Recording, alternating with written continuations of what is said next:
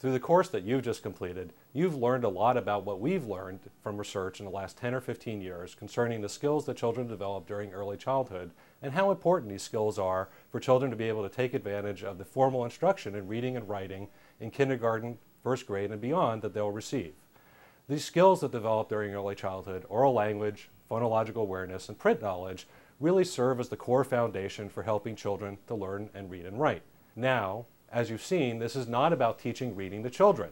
This is about teaching them the critical foundational skills, oral language, phonological awareness, and print knowledge that helps them to be better able to take advantage of formal reading instruction once they get to kindergarten. We hope that this course has helped you build a better understanding of the key early literacy and language skills that are so critically important for children to learn to read and write when they get to formal reading instruction. Now it's important to remember that these are skills that are on a developmental continuum which means that they start out simply early in children's development and over the pre-K period they develop more complex forms. Why this is important because an effective way to help children develop these skills is through something we call scaffolding, which is to be able to go to where children are, go to their level of that skill, and help them build stronger skills. For instance, in the area of phonological awareness, early in development, children are able to manipulate large units of sound like words and syllables.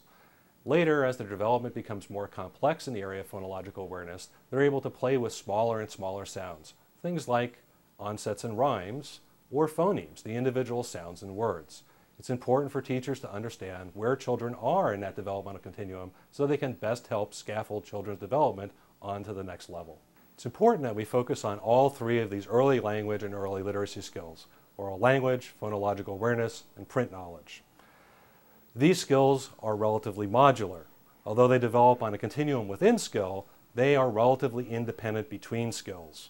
So a child may have strong phonological awareness skills, but have less well-developed oral language and print knowledge skills.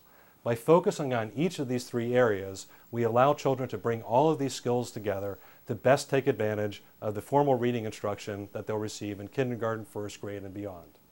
In this way, we can help ensure that we meet Florida's goal of having every child be reading on grade level by the end of third grade.